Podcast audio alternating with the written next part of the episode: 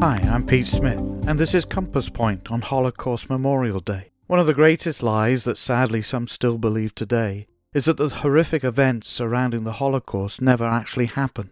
Yet the historical evidence is clearly available, with photographs and personal eyewitness accounts. Six million Jewish people and others were murdered simply for existing. One survivor who told her story was Corrie ten Boom. I would recommend her book, The Hiding Place. Here are a few of her quotes. There is no panic in heaven. God has no problems, only plans. Another says, Faith sees the invisible, believes the unbelievable, and receives the impossible. While another reads, There is no pit so deep that God's love is not deeper still. Her Christian faith really shines through, despite all she suffered. Join us again soon at Compass Point.